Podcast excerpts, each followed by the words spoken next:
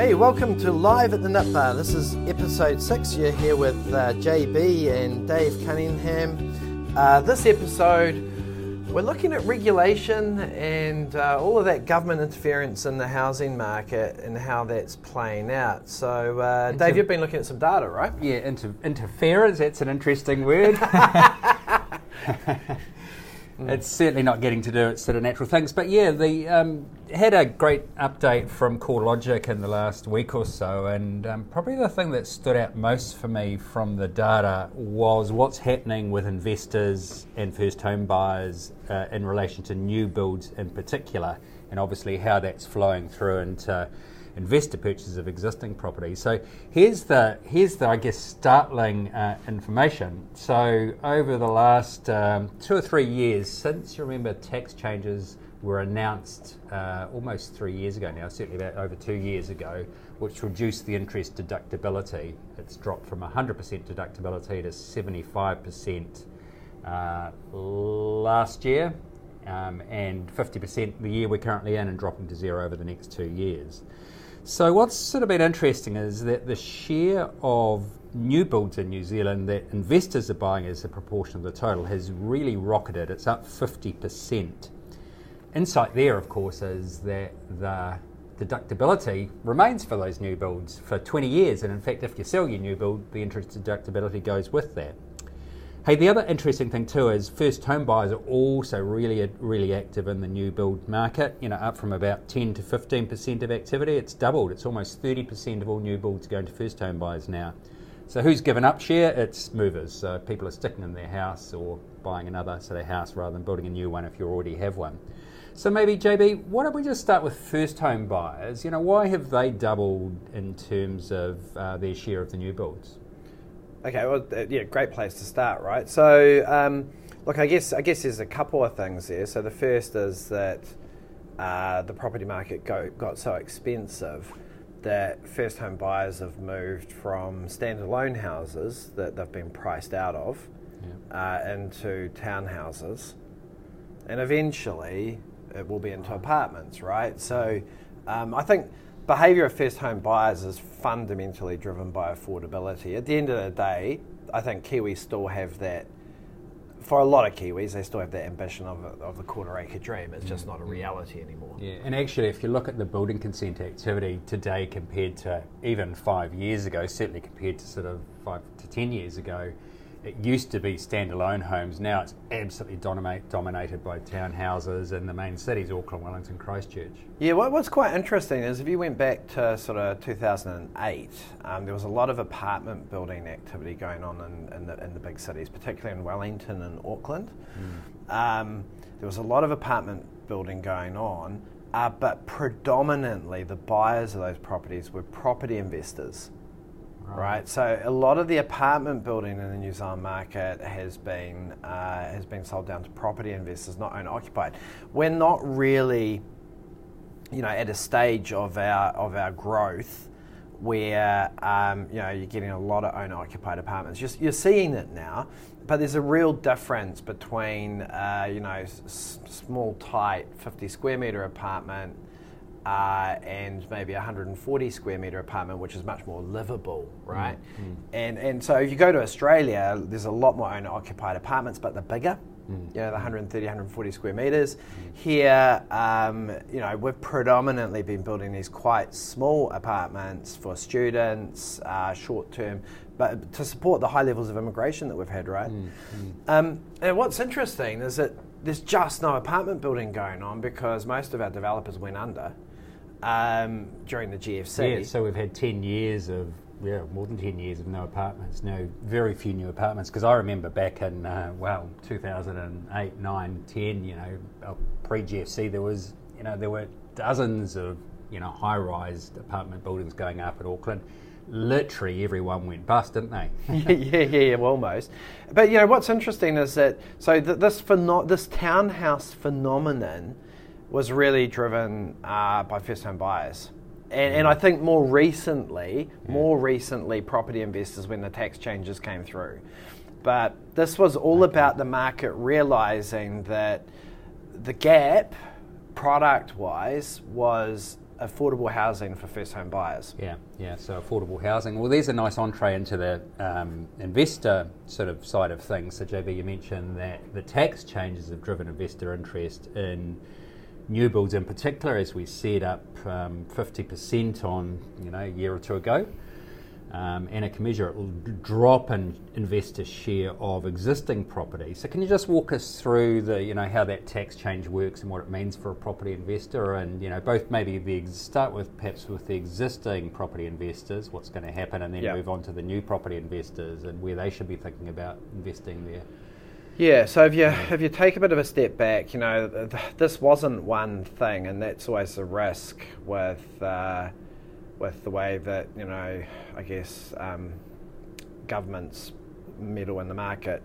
You know, um, I guess New Zealand house prices were going up. The government got concerned about it. Yeah, housing crisis is what it called it. We're not yeah. hearing housing crisis so much right now. No. We might come on to rental crisis a bit later because I've got some views there. But anyway, sorry. Yeah, yeah, yeah. So we had the housing crisis. Um, and, and, look, I guess there was a, there were a number of things that started to get thrown into the mix. So LVR restrictions were thrown in, uh, and you know, so at one stage, property investors, I think when it first came out, it was seventy percent, wasn't it? There was the maximum LVR for property investors, and then didn't work yeah. didn't work enough, so they pulled it down to sixty. Mm. They they always argued financial stability, but it had nothing to do with financial stability. It was all about trying to slow the market down. Yeah. And of course, sixty didn't mean 60. 60 could be hundred percent geared on the investment property. Uh, on the investment property and much lower gearing on your personal home. So 60 wasn't really 60 anyway for a for a well, buyer with lots of equity in their own home? Yeah, for for older investors, yeah. but you know, a decent amount of the property investor activity that was occurring in the market were younger people getting ahead. Mm. Buy a property, it goes up in value, recycle the equity, do the next one, mm. and and it killed that market. Um, so you know, the LVR restrictions were were probably the first you know serious shot across the bow. Um, but remember, there were other changes as well. So the um, foreign buyer ban. Mm you know, that was uh, essentially designed to stop foreign buyer investors, yeah. Um, there were other subtle changes that went through around uh, income verification and stuff that made it a bit more challenging for, for, for some communities to, to sort of play in this space. But a whole range of stuff. But it, it, it, in, in totality, it hadn't kind of hadn't done the job right. And then we had interest rates dropping, house prices kept going up, and I think in a in a moment of desperation, they just pulled the big gun. Yeah, I, I, remember when that was announced, and it was like I remember saying at the time, "This will create a rental crisis," and you know, I'm still on that case. It's a slow-moving train wreck, in my opinion. We'll come to that in a minute too. But yeah, I mean that that that tax change stunned it because it was so out of step with the way businesses operate. You know, you you invest something and your interest to fund it's deductible. So yeah. That yeah. was the big gun, but it's yeah. been surprisingly slow until perhaps more recently. Well, I, th- I, think it's been surprisingly slow because they did it when interest rates were incredibly low. Ah, yeah. And um, they did it when interest rates were really, really low, and of course, they phased it in over four years. So um, and bear in mind that the implication of it really only hits investors at, at the year end when they're doing their tax returns. Mm, mm. So, you know, the only investors are really only starting to feel the pinch on it mm. probably now, right? Because we're down to 50%, well, at least mm. this tax year will be down to 50%. Mm. Um, they're starting to sort of see the impact. And then, of course, the real impact for them at the moment is it just these really high interest yeah, rates. So you've got a double whammy. I mean, I think the um, the latest data shows rental yields have improved uh, from about three on average across New Zealand to three and a half percent on new purchases, um, which reflects actually the falling in house prices rather than you know modest rise in rents, but more the fall in house prices. So let's do the maths. You're earning three and a half percent uh, rental yield. If you buy an existing property, there's no deductibility. It's, you don't get any at all for a new purchase. So three and a half, a third of that is going to be taxed of that rental yield. Let's yep. say at least 33%, I'd say. So that takes your yield down to do the math, two, two and a half, just about two and a half percent. Yeah. And what's your interest rate? well, at the moment, one year rate, you're probably getting close to seven, right? Yeah, so seven, non deductible. So you're paying seven, earning two and a half. That doesn't sound like a very good equation recipe for success unless property prices go up, surge, or interest rates plummet because you know just imagine three years at that you know you've lost 12% so the property price needs to go up 12% just to break even yeah so Actually, i guess it's, it's the, the odds are stacked with that interest rate change and the deductibility cutting in um, uh, yeah, yeah, no, no, totally. So I think, I think, look, if, if property investors at the moment were playing in the property market, it would be speculative. It's not based on fundamentals. Mm. And, and I think what they would be doing is they would be buying properties where they go, this represents good value. The, the mm. yield and stuff might not make sense at the moment, mm. but it represents good value. And, and I know if I hold this property uh, medium term, two things are going to happen. One is that we're at the top of an interest rate cycle, interest rates are going to fall. Mm. Uh, and that there will be some recovery in those nominal house prices. Mm. So, in real terms, uh, you know, house prices will still fall while inflation is high.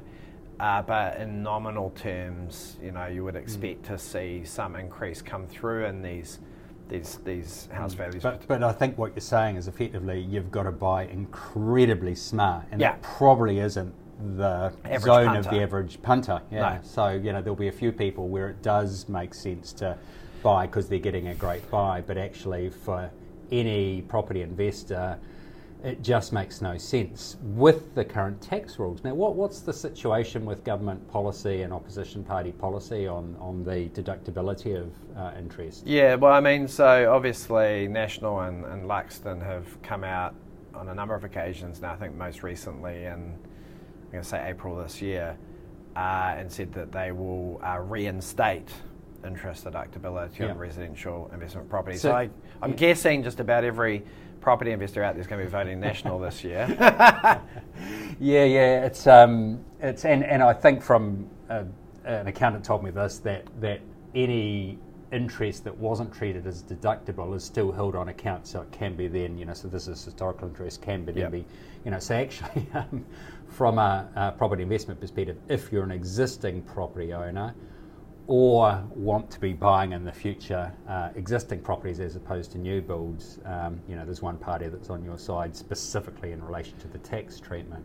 So it's a pretty big bet, though, isn't it? Because I mean, yeah. like you know, I mean, who would have thought you would? Whether or not you buy a property uh, depends on your view on who's going to form the next government.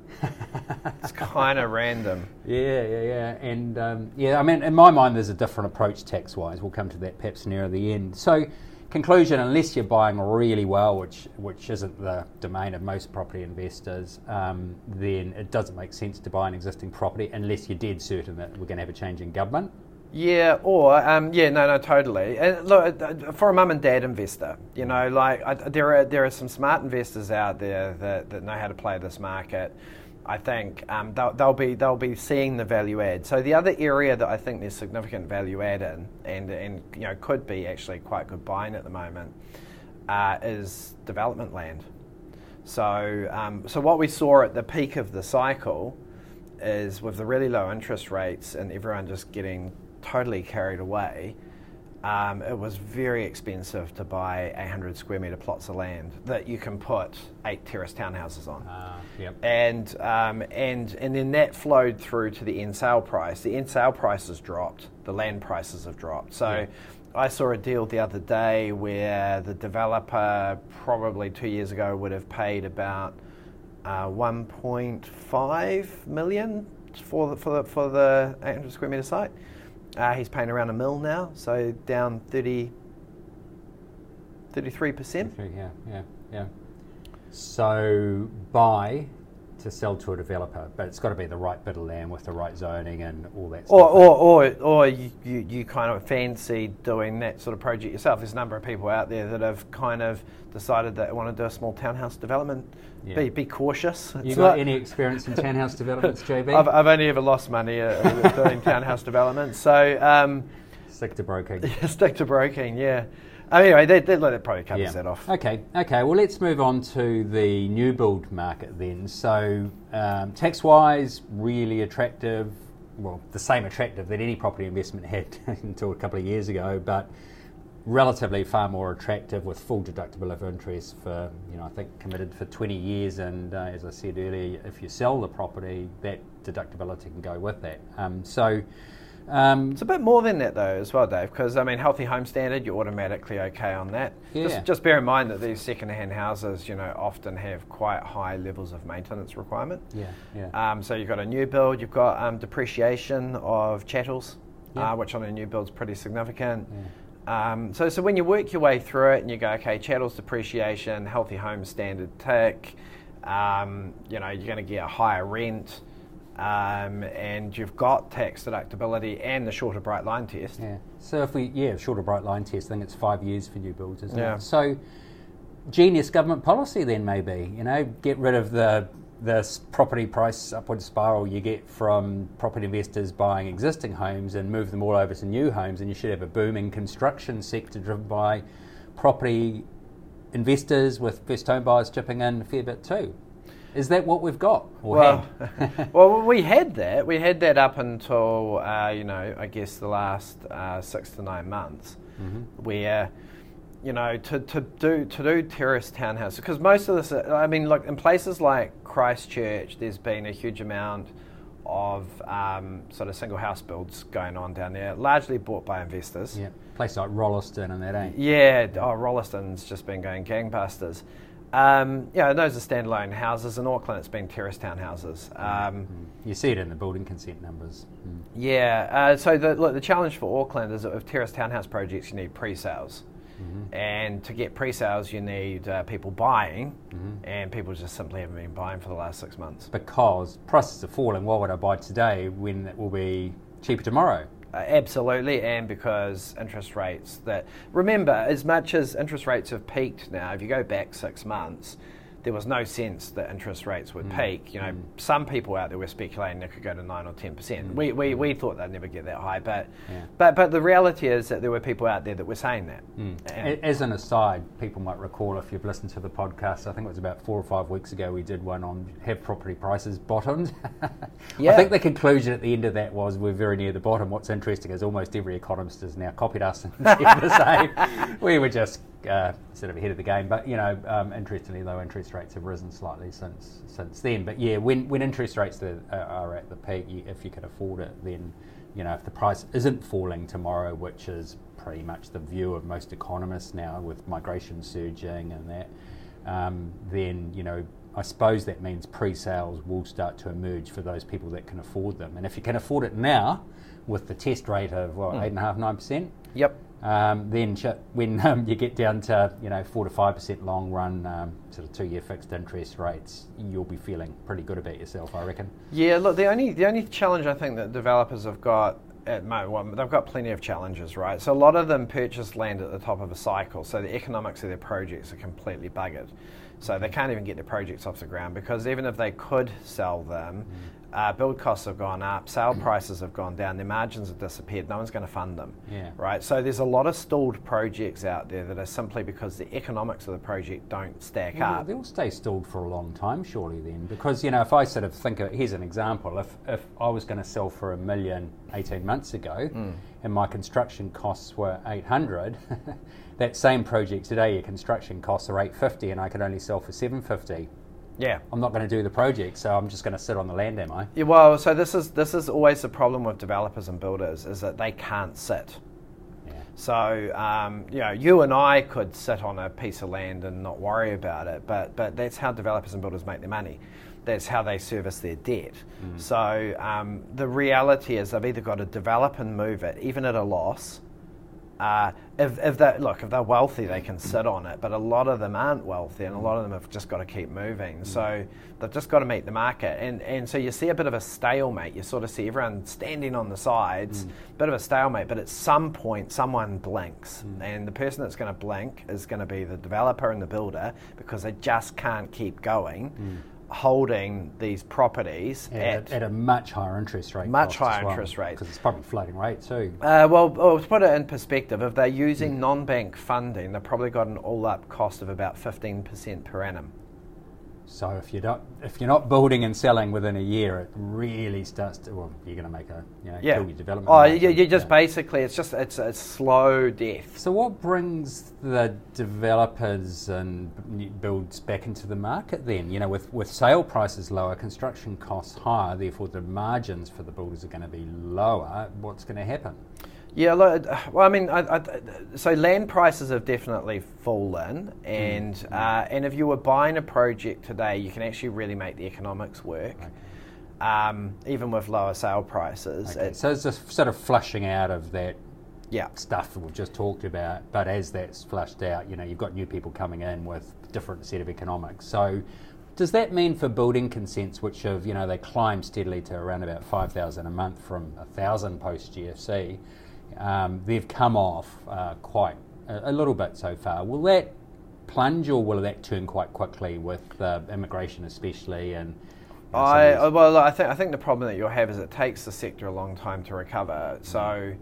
Um, you're going to have this big drop off in building activity. You're going to have uh, tradies disappear off to Aussie, uh, which Yeah. happens every time, right?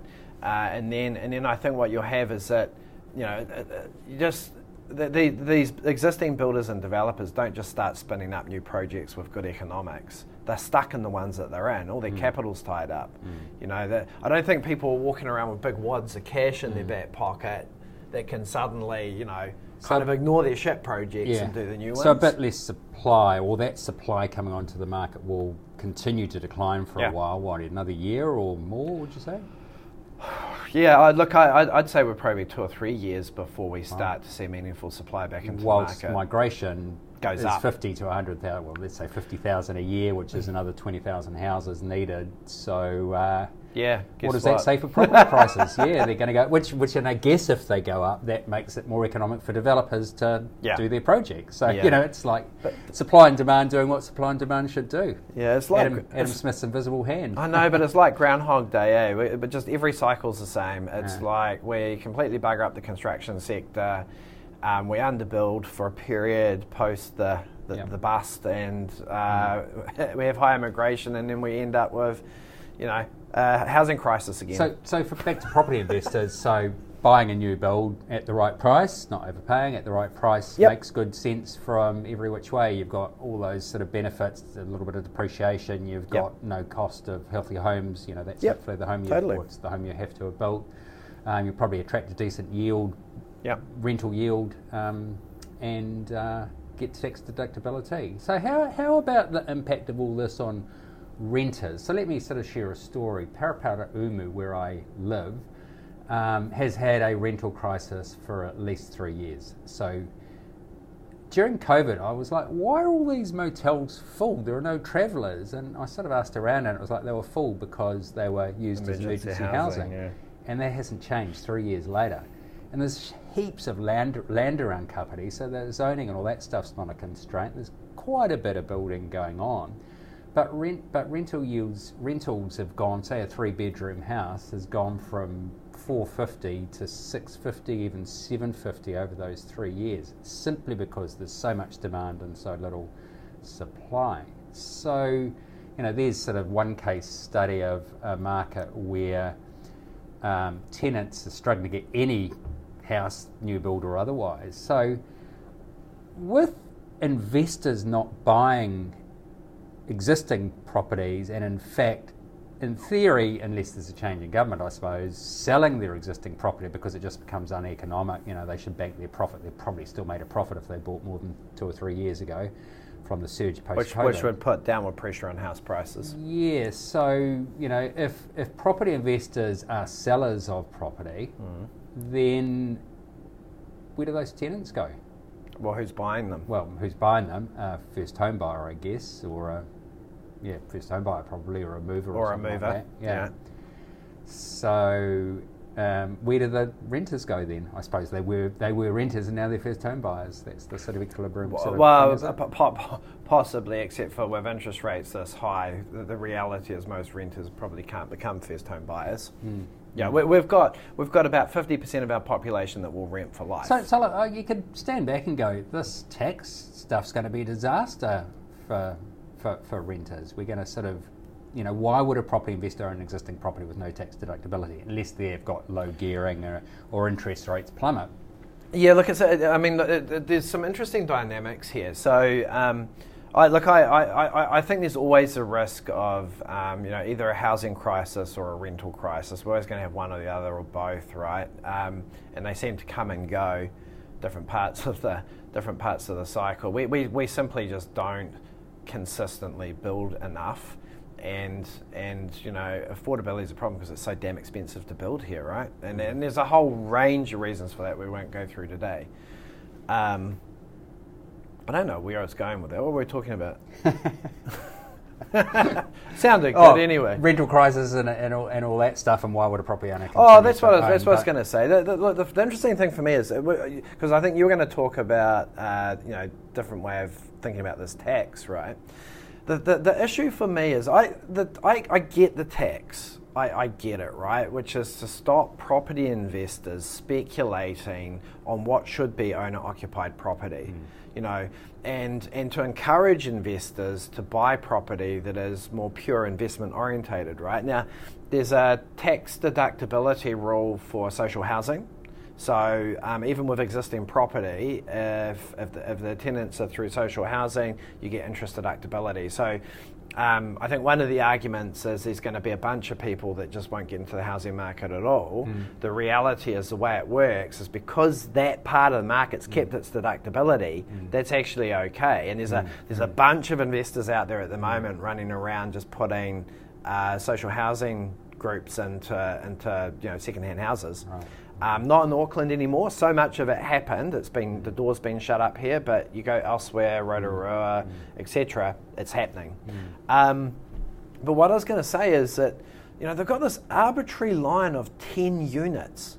What mm. they say is if you've got 10 units in a block, or let, you know, 10, sorry, 20.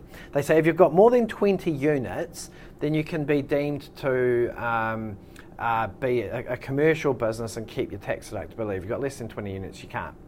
So I could buy a block of 10 units, and there's tons of these around in the cities, right? Mm. I could buy a block of 10 units, and I'm not going to get interest deductibility for it, but please tell me when is an owner occupied person ever going to buy that? No, of course not. Yeah, yeah, yeah. You know? hey, hey, so turning to uh, the, the, the, tax side, I mean, there are pros and cons. You know, there's, there's the investor value of housing was higher than the owner occupier value of housing. And so, in some ways, you've got rid of that. But is there a better way?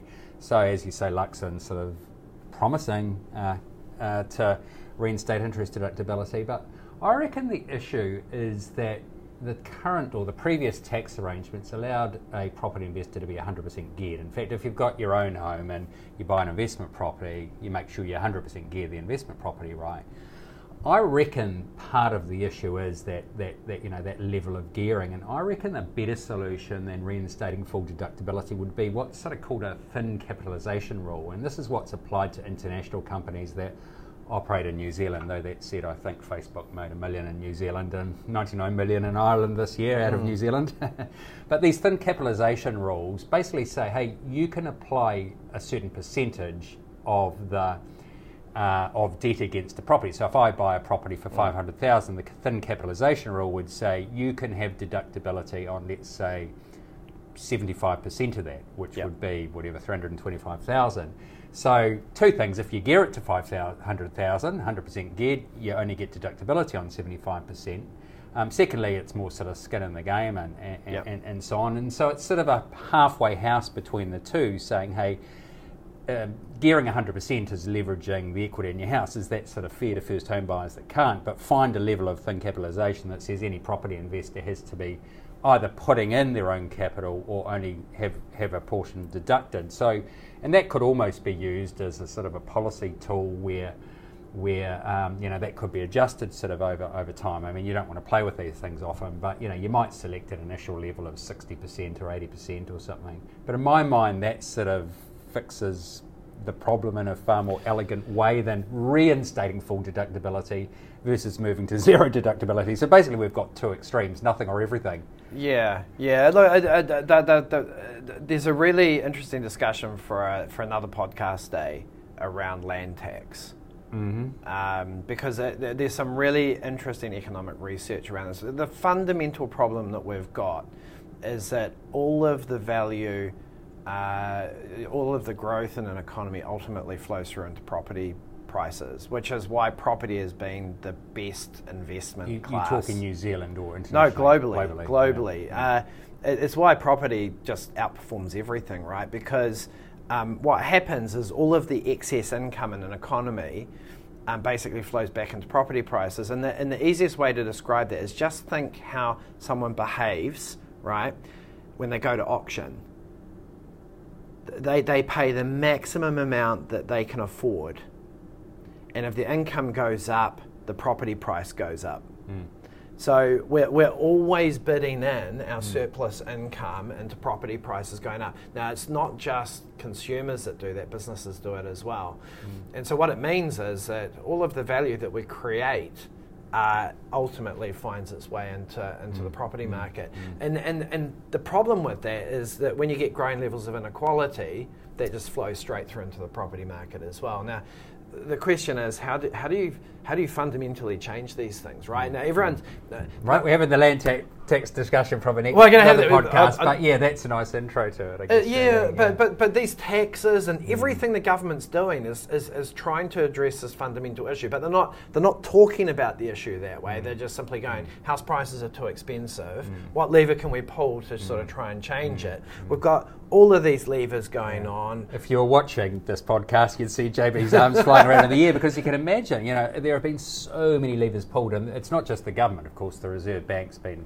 totally active in this space too. So yeah. it's like, you know, you know, huge impact, and with, a, with an industry dominated by banks, banks here in New Zealand, 98% of lending with banks. Hopefully, and there's a, it's a know, really big discussion. They'll all zig together and zag together yeah. too, responding. So yeah, it's a it's a really big issue in Australia at the moment. You know, they're talking housing crisis again over there. I don't know if you've seen the media recently, but they've got some real problems over there.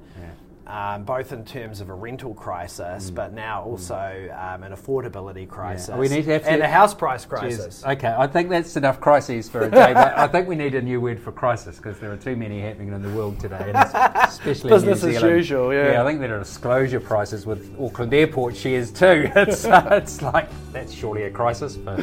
Yeah. One person, anyway. Anyway, hey, that's us for another week. Uh, look to, forward to tuning in again in a week's time. Awesome. Cheers.